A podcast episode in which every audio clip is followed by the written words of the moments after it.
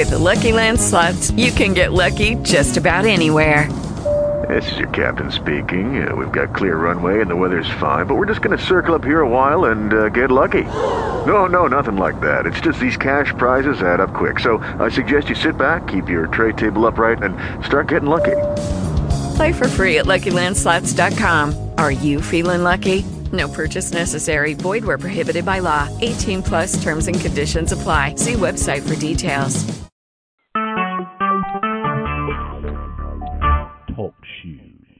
Recorded live. My guest today is Tom Welch, who's a physician and an outdoor educator. I've heard Dr. Welch speak several times, most recently about bear safety in the wilderness. He's a great speaker with a lot of knowledge, and since most of the people listening to this podcast will be outdoors in bear country sooner or later, I thought that topic would be of interest to my listeners. So, first, Tom, can you tell us something about your background? Sure, Eva, I'd be glad to. Um, as you say, my uh, day job is as a physician. Uh, I'm a pediatrician at the Golisano Children's Hospital uh, here in Syracuse. Um, but for decades, I've been an outdoor educator and a guide I have uh, guided folks in uh, Montana, in Alaska, as well as in the Adirondacks. Uh, I'm an instructor for the Wilderness uh, Education Association, uh, and in that context, I've taken groups on two and three week uh, field trips in the Alaskan tundra. So I have quite a bit of outdoor education experience, and since that's an area that's uh, very heavily occupied or really is the home territory to grizzly, uh, I've obviously been forced to be comfortable in living in as a guest in their environment, and so that's uh, sort of my background there. Uh, interestingly, people have asked me, including at this recent wilderness medicine conference, about the medical aspects of bear safety. Uh, and to be candid, if one is involved in an unpleasant encounter with a bear, um, whether you live or die probably has nothing to do with first aid. It's just going to be a function of how bad the injury was. So, as in anything with medicine, the best treatment of uh, bear injuries is to conduct yourself in such a way that they don't happen in the first place. Yeah, and I personally spent very little time in areas with grizzly bears. I visited Montana and Wyoming briefly. Um, and so I don't have any experience with grizzlies, but I certainly have encountered black bears in the Northeast. So, what are some ways that black bears and grizzly bears are different? Well, I think to have to realize that their differences are largely a function of evolution in the areas in which they uh, they evolved. Um, grizzlies, uh, as you know from the time that you've been in Montana, uh, inhabit in general very large open spaces. Um, there are very few places that grizzlies can get to hide. Uh, so the behavior of grizzlies uh, is really one of running and covering large areas. Uh, on the other hand, black bears uh, grew up and evolved in the forests of the Northeast and the Pacific Northwest and some areas such as that. Um, so black bears are creatures of the forest. Uh, they're used to getting down into the brush and hiding themselves there. Uh, they're the tree climbers. Uh, black bears are notoriously uh, competent tree climbers. Uh, grizzlies would have no idea how to climb a tree because basically they didn't grow up around them. Okay, and if you're looking at a bear, how might they look differently? Well, that's a, a very good question because, uh, of course, in uh, New York State, you don't have to worry if you see a bear; it's a black bear. Uh, yeah. But there are many areas, such as Montana and Alaska, uh, where black bear and grizzly bear coexist, uh, and it's actually quite easy to mistake them. In fact, one of the major problems that this creates uh, is that hunters that are out hunting uh, black bear wind up killing grizzlies, uh, mistaking them for black bear. Uh, so color is not really the defining characteristic. Uh, the best characteristic, and this is an important one because you can appreciate it from a difference, uh, is silhouette. Uh, if you look at a bear sideways, uh, a grizzly is always going to have higher shoulders than rump. So the pattern of a grizzly uh, is for the shoulders, if you look at the back, uh, to be uh, quite a bit higher. Uh, or I'm sorry, if you look at them from the side, the shoulders are going to be higher than the rump area. Um, especially a little bit later on, after a little bit later on in the season, after the grizzlies have been eating quite a bit and storing fat, they're also going to have a very prominent hump, uh, which is actually a hump of fat uh, over their shoulders. So in profile, grizzly has a very very high shoulder. Um, that's probably the the main defining characteristic that you see in uh, in looking at them. Um, Grizzly bears also tend to have, if you look at their face in profile, uh, kind of a dish shape. The uh, area between the snout and the eyes uh, is kind of uh, concave. Uh, with black bear, that's a, a little bit straight. But clearly, the profile from the side is the best way to distinguish them. And and again, color doesn't do it. We call them sometimes black bear and brown bear, uh, but there are certainly times when black bear can have kind of a cinnamon color to them. and similarly, some grizzlies can look pretty dark. Mm-hmm. So now that um, somebody decides they're going to go out for a hike, what are some ways that, or you know, they're bringing their dog out in the woods, whatever. If you're walking out in the woods, what are some ways to hike safely? Yeah. Well, I, I think the first thing to keep in mind is that for neither black bear or grizzly bear uh, are humans a preferred source of food. So you really don't have to worry going out in bear country uh, that a bear is going to look at you as lunch. Uh, neither black bears nor grizzly bears have evolved in such a way that they are likely to consider humans um, prey to uh, to consume for energy. Uh, both black bears and grizzly bears are omnivores. They basically eat anything that's available, from small mammals to larger mammals to berries to plants. Uh, they really spend an enormous amount of time eating. And frankly, the trouble of going after a human is probably not worth it. Uh, so they just from an evolutionary standpoint, uh, have not been designed to go after humans. That being said, they're also very protective animals. So the time that you're going to have an unpleasant encounter, especially with a grizzly, uh, is not when the grizzly is hungry and sees you as lunch, uh, but rather when the grizzly is surprised, uh, is frightened by your sudden appearance, uh, or in particular is frightened for her cubs if it's a mother that one finds. So the first thing to keep in mind is that when you're hiking in grizzly territory, um, you're not going to be seen as lunch, but you may be seen as a threat. So the the next step in that, when you're trying to decide how to be safe, uh, is to make sure that any animal around you is well aware of your presence before you get close enough to the animal that the animal feels frightened. So there are several ways in doing that. Uh, the first is to be in large groups. There has never been uh, a fatal grizzly encounter in including a, of a group of five or more individuals. That just doesn't happen. And it's not because five people are enough to scare the bear off, it's because five people or more tend to make enough noise so that a random encounter between a grizzly and a human is not going to happen. So most of the serious grizzly incidents, if you read about them in Alaska or Montana, uh, involve single people. In Alaska, for example, a notorious one is a fisherman uh, who's uh, been in the in the woods, maybe doing some salmon fishing, uh, and then is walking by himself uh, back to camp. So um, the odor of the fish is going to be very prominent. Uh, being by himself, the fisherman is not giving off uh, signals that the bear may recognize, so the possibility of an unexpected encounter there is very big. So when you're traveling, make sure that you're in a large enough group that the bear is going to be aware of you. Now, there are a number of ways and times that you should actually make noise. Um, I think we can set aside the uh, old thing about bear bells. There's really nothing related to any noisemaker that one can carry that uh, makes you any more likely to be seen. Uh, but simply the noise of conversation is usually sufficient. And you want to do that in particular if you're traveling through a, an area where there's dense vegetation. So, for example, if you're walking on the tundra where there are 360 degree views that are unobstructed, it's uh, almost impossible for a grizzly to come upon you accidentally. Uh, you're going to see the bear, and the bear is going to see you at a significant distance.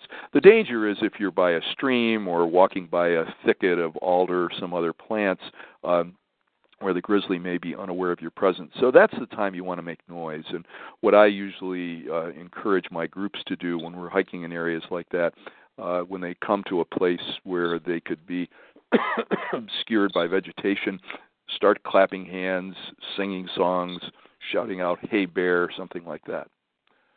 Yeah, one of uh, when I hiked this past summer on the Appalachian Trail, one of the people I met up with had um, had a job, um, kind of biological field job in grizzly bear country.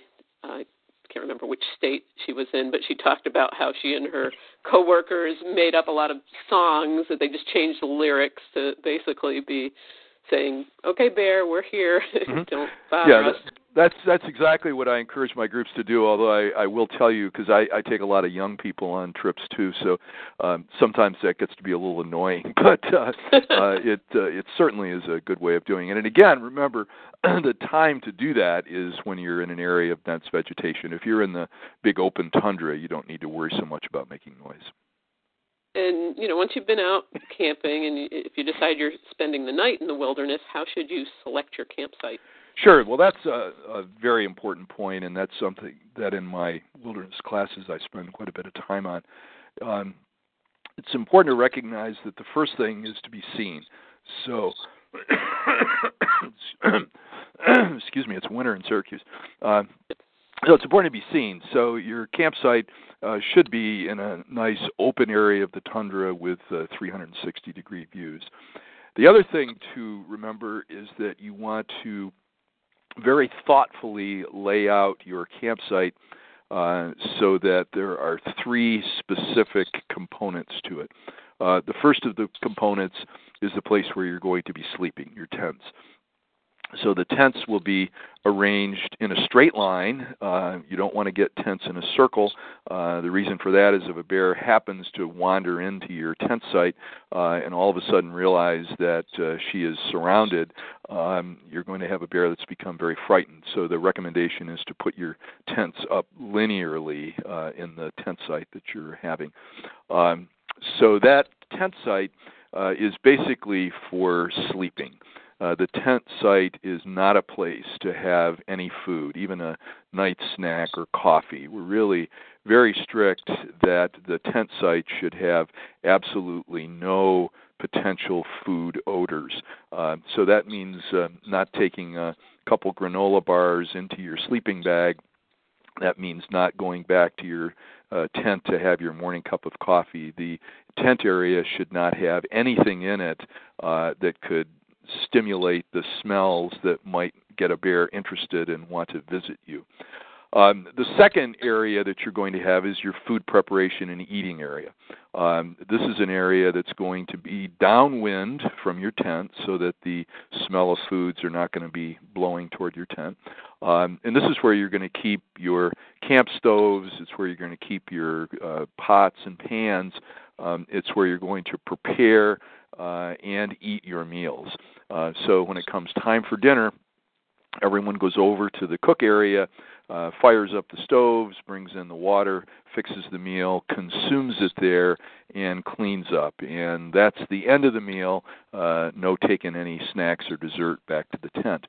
And then the final place, the final of the three areas of the campsite, uh, is the food storage area. Um, the food storage area is separate from the cooking area.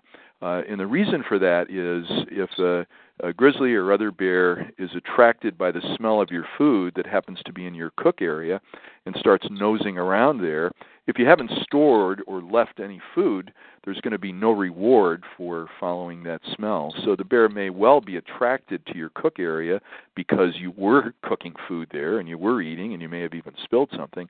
Uh, but if your food is not being stored there, uh, the grizzly will not, or the black bear for that matter, um, will not get any food reward for following that smell. So the food storage area is remote from the tent and it's remote from the cooking area. Um, and it contains your food in secure, uh, bear-proof containers. Uh, and of course, in the Adirondacks, the requirement to protect your food from black bear uh, is one of these uh, tough plastic uh, bear canisters, uh, which are really phenomenal tools uh, that allow you to keep your food in a in a in a material and a substance uh, that basically the bear is not going to be able to break into. So separate place to sleep, separate place to cook, separate place to store your food.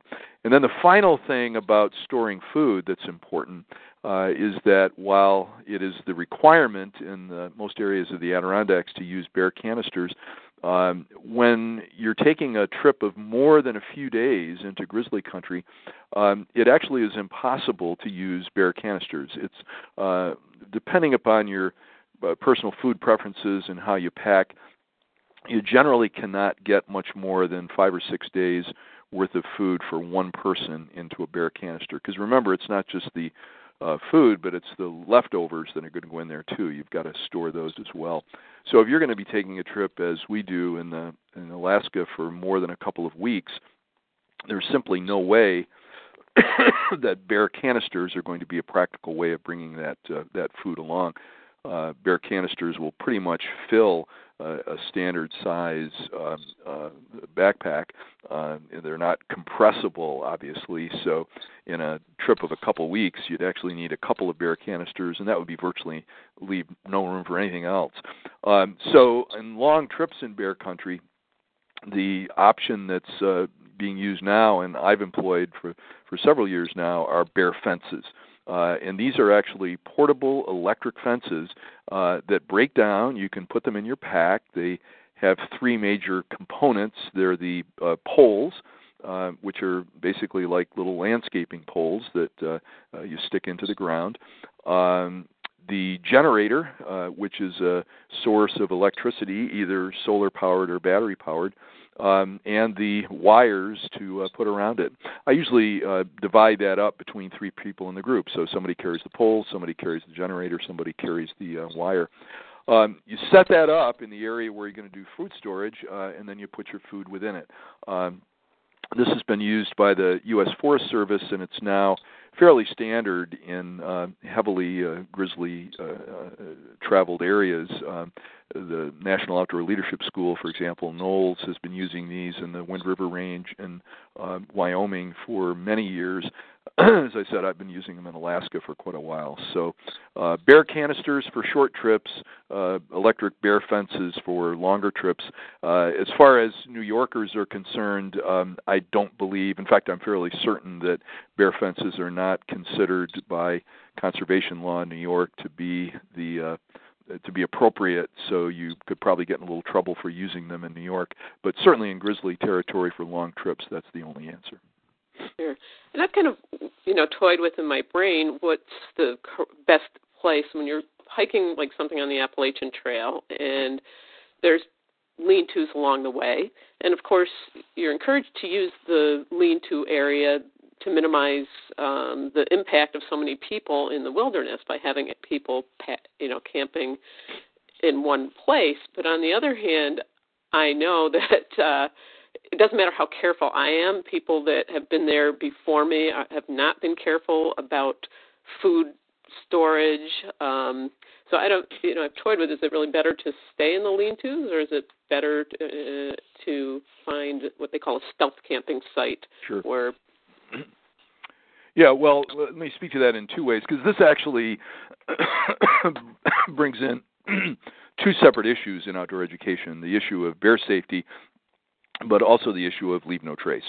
Uh, and as you know, and you alluded to this by talking about lean tos, the principle of leave no trace uh, is that when one is camping or traveling in highly impacted areas, you concentrate that impact. And certainly, uh, to be candid, I would consider the entire Appalachian Trail to be a heavily impacted area. I and definitely I, would, would agree I, with that. I think even getting away from a lean-to to a remote site, um, the chances that you're the only person that's ever used that site pretty, are, are really pretty, pretty low. low. um, on the other hand, in the in the wilderness, uh, uh, there are pristine areas, and, and you know I have certainly camped in areas where I'm quite confident that nobody has has been. We're our tundra trips are off trail, uh, you know, using map and compass navigation. So we're in spots that are really uh, quite spread out. So the likelihood of coming across a bear that's habituated to humans uh, in an area like that is very small. On the other hand, uh, the Appalachian Trail, uh, most of the areas in the high peaks of the Adirondacks, um, human usage has been so heavy there, the area is so impacted uh, that there certainly are going to be a lot of bears who have had previous experience with humans. And, um, you know, I, I think my preference if I were spending time on the AT, uh, as much as I might not enjoy the aesthetics of staying in lean-tos, uh, I think I would restrict my, my activity to there. Yeah, that's what I, I tried to do. Um, although I did spend a fair amount of time trying to educate people, sometimes successfully and sometimes not. Um, yeah. And as far as um, you know, you're out in the woods, you're out in the wilderness, and you see a bear. What should you do next? Yeah, so um, I think the a couple of things related to that, and um, there are some differences that I'll tell you in a second between what you do with black bear and grizzly, uh, but well, there are some things that apply to both. Um, so the first thing that you have to do is if you see the bear, make sure the bear also sees you. Um, David Smith, who writes a, a terrific book on on bear safety, uh, talks about what he calls the magic circle, and the magic circle is this kind of imaginary line surrounding a bear that if someone gets within that magic circle is going to trigger and uh, a, a, sense of fright in the bear. So, uh, making sure that not only you see the bear, but the bear sees you uh, is really the very first thing that needs to be done.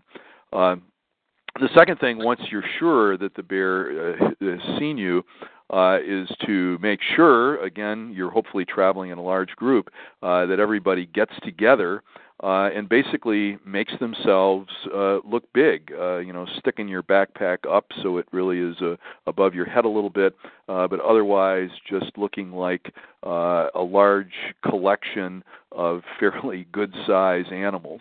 Um, and then just stand there uh, and observe the bear. And under most circumstances, uh, in a situation like that, uh, when the bear sees you, sees that you're not moving, uh, sees that you look pretty big, and you're not already within that bear's magic circle, uh, then the bear is probably going to just uh, wander away. Um, what you want to avoid in a situation like that, as hard as it may be, uh, is the natural tendency when you see a bear in that situation to turn around and run. Uh, remember that grizzlies have been clocked at over 30 miles an hour. so there's obviously no way one is going to outrun a grizzly.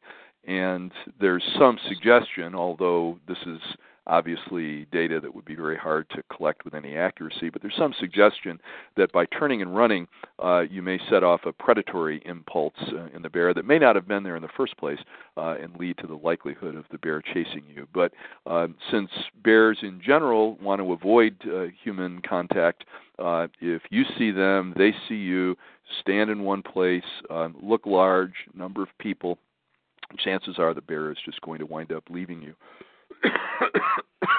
When uh, you're dealing with uh, grizzlies who, for some reason or another, uh, actually begin to approach you, uh, again, the recommendation is not to turn and run, uh, but to actually stand your ground. I hate to use that politically. Uh, uh, difficult uh, term, but uh, that's the appropriate thing with uh, grizzlies. Um, it's been well described that um, uh, many seeming attacks by grizzlies uh, don't culminate. A bear can actually run toward you and then veer off or then stop. So trying to stay in one position is important. Um, and finally, with grizzly, the recommendation is if you actually do get physical contact or the animal gets up to you to make physical contact, uh, grizzlies are the one animal in which uh, playing dead uh, is an appropriate thing to do. Uh, grizzlies will virtually never see you as prey, uh, and if you are lying down uh, on your belly, backpack over the back of your head, uh, arms tucked under your body, uh, may sniff at you and poke at you a little bit, uh, but is probably not going to do much more than that. And again, th- there haven't been controlled trials that have shown that, but uh, interviews with people who have uh, come across grizzlies have shown that that's the uh, that's the case. Now with black bear, it's a little different story. Um, with black bear, uh, many of them again are human habituated, uh, you know, so-called nuisance bears. Uh, and if a black bear begins to confront you at your campsite, uh, the recommendation is that you actually can uh, make noise, throw things, not necessarily trying to injure the bear, but just uh, throwing some stones or rocks that might get close to him uh, to make it an uncomfortable situation that the bear is likely to uh, to walk away from. Human attacks by black bears are extraordinarily unusual. They they do happen, but they are extraordinarily unusual. Sometimes they're actually predatory attacks. The only bear fatality in New York State uh, was actually a, a bear that consumed uh, an infant that was in a uh, in a stroller. Uh, obviously, that infant was not presenting any threat to the bear, so the likelihood is the bear was actually uh, using that uh, uh, child as uh, as prey. So for that reason, um, the recommendation if a black bear attacks uh, is not to play dead, but believe it or not, to actually fight. Uh, and that uh, black bears have uh, been repelled by people that have have fought, have thrown things, uh, have uh, really stood their stood their ground in more ways than one. the last thing I should say something about is the use of bear spray. Uh, bear spray is uh, uh, basically a large version of mace. It's a pepper spray uh, that is in a, a canister that's pressurized. Uh, and bear spray, if it hits uh, especially a grizzly in the face at close range, um, stuns the bear and will usually abort an attack. Uh, a couple things to remember about bear spray. Uh, it obviously, if you're using it in the wind, it's going to come back on you. And as bad as it's going to be for the bear, it's going to be bad for you as well. So uh, you can actually be incapacitated from using bear spray if you're not careful the way you're directing it. Um, it's only effective at close range. You know, you're not going to uh, spray bear spray at a uh, grizzly that's uh, you know 25 yards away from you. It's really when the bear is very very close to you and uh, uh, an encounter is uh, is likely. Um, and the final thing is my recommendations on bear spray uh, is I always have them in groups that I'm leading, um, but I, it's not really so necessary during the time of the actual hike when you've got uh, you know five or six people walking together. Uh, as we said before, they're not really going to be uh, at any great risk uh, from bear. Uh, on the other hand, there are going to be situations uh, where you're going to have to be by yourself, and the classic example of that is when it's uh, time to relieve yourself.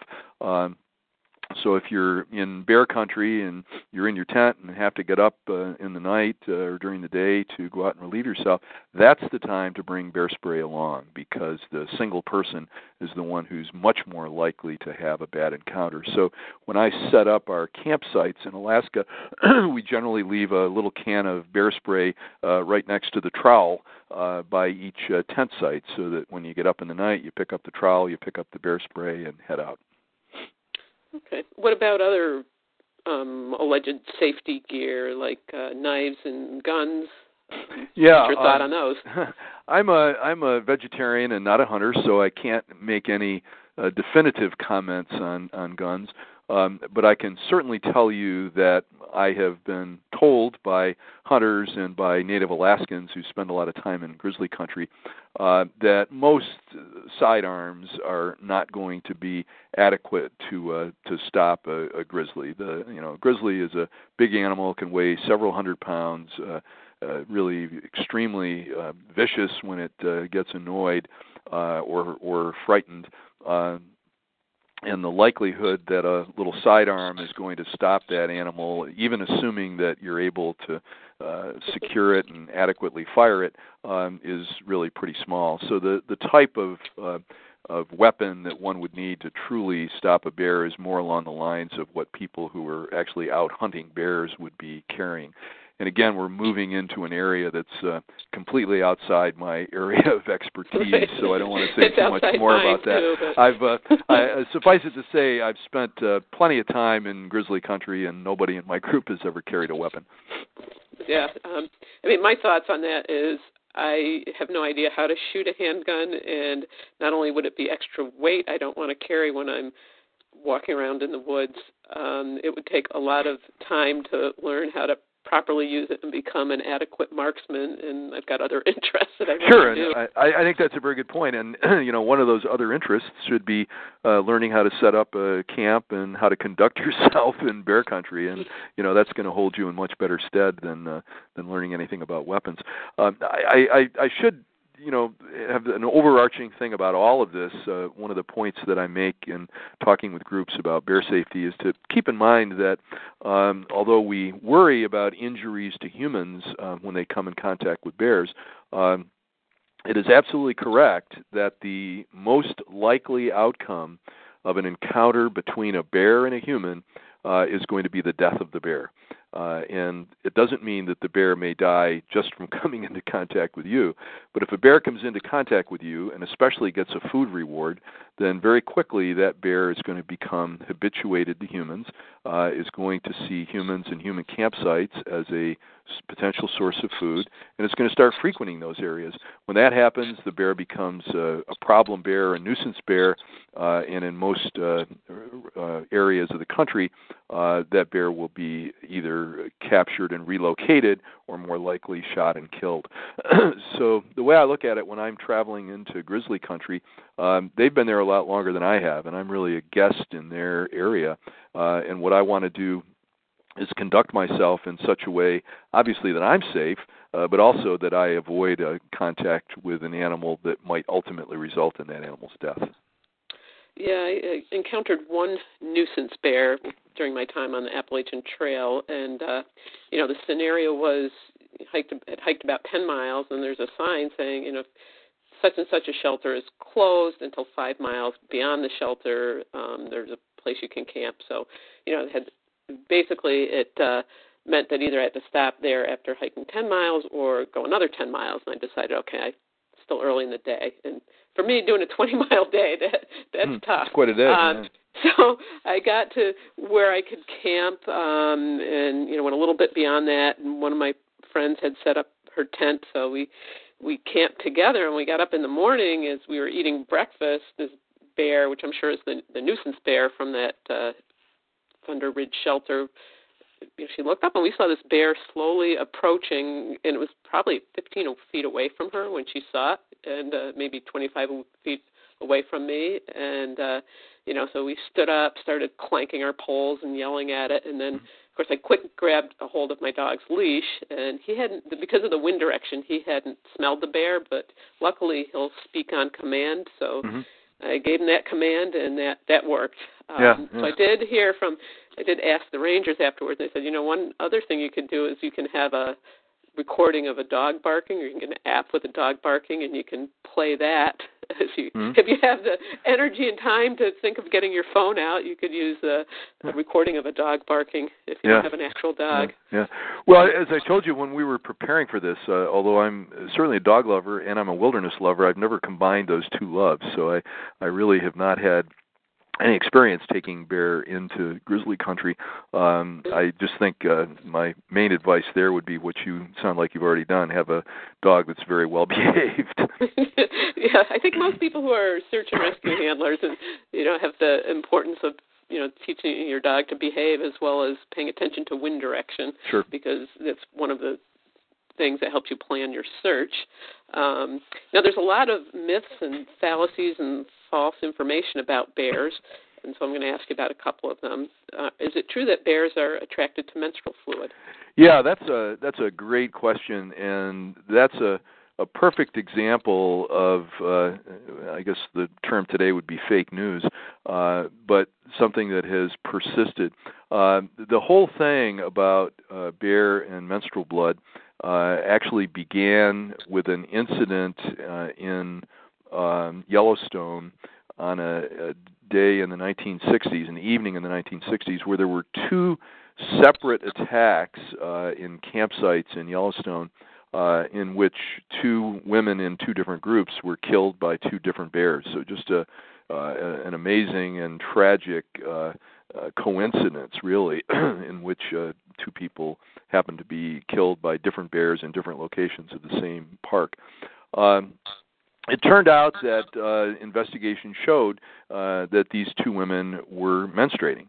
Um, however, they were also in dirty campsites. By dirty campsites, I mean places with food.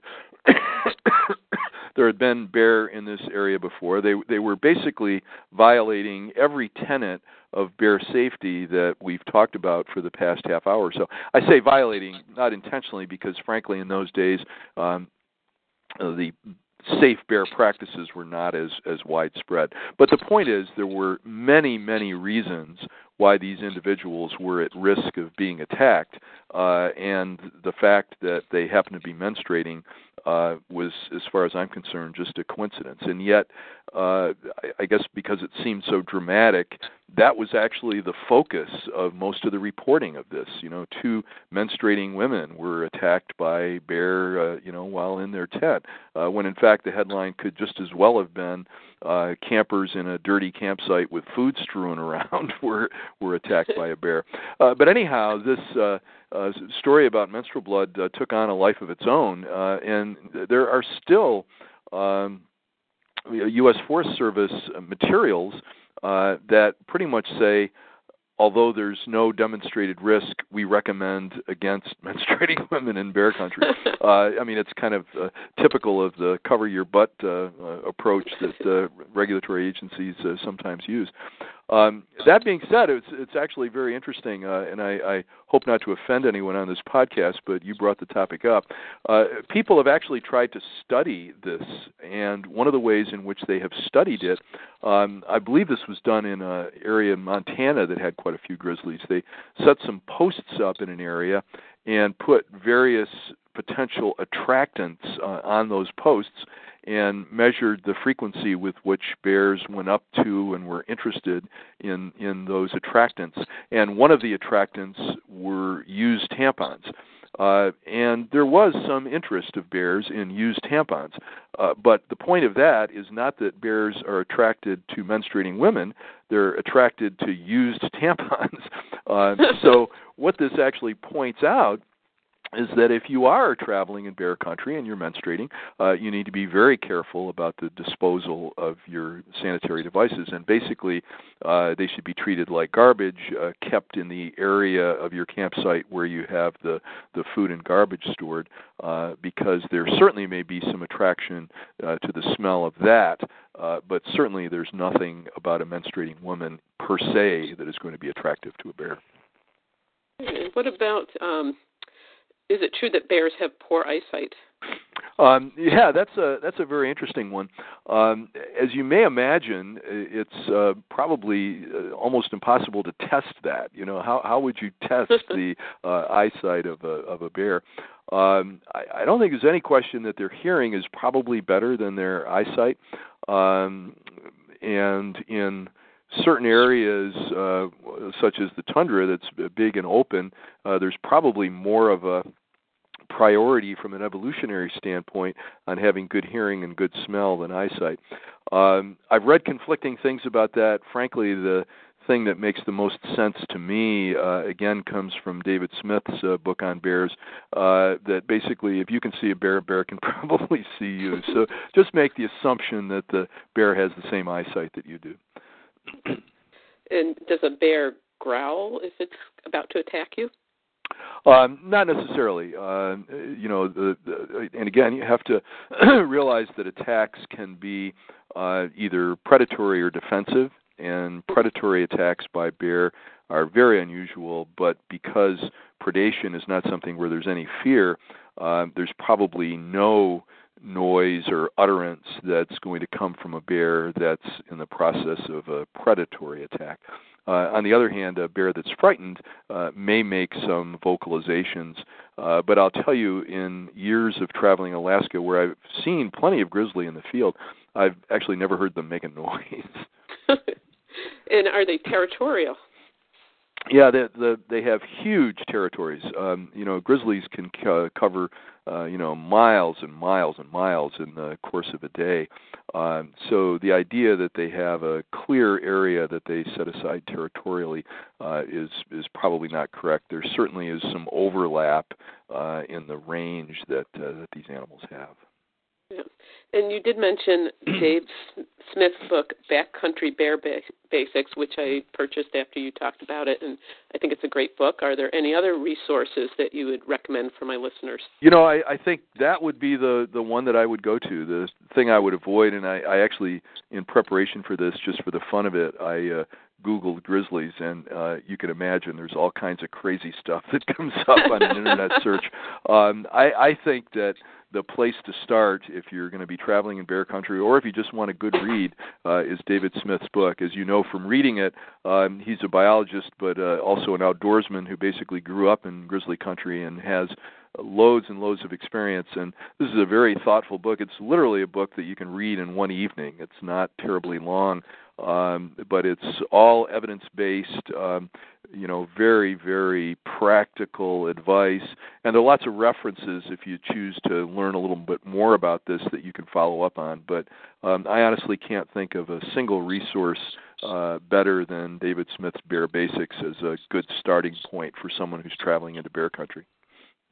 Okay well thanks for talking to me. Maybe we can have you t- back sometime to talk in the future for another topic okay well i enjoyed it and uh, good luck and happy trails all right, I'm going to hit the end recording. Hello, it is Ryan, and we could all use an extra bright spot in our day, couldn't we? Just to make up for things like sitting in traffic, doing the dishes, counting your steps, you know, all the mundane stuff. That is why I'm such a big fan of Chumba Casino. Chumba Casino has all your favorite social casino style games that you can play for free anytime, anywhere with daily bonuses. That should brighten your day a little. Actually, a lot. So sign up now at chumbacasino.com. That's ChumbaCasino.com. No purchase necessary. VGW. Void were prohibited by law. See terms and conditions. 18 plus.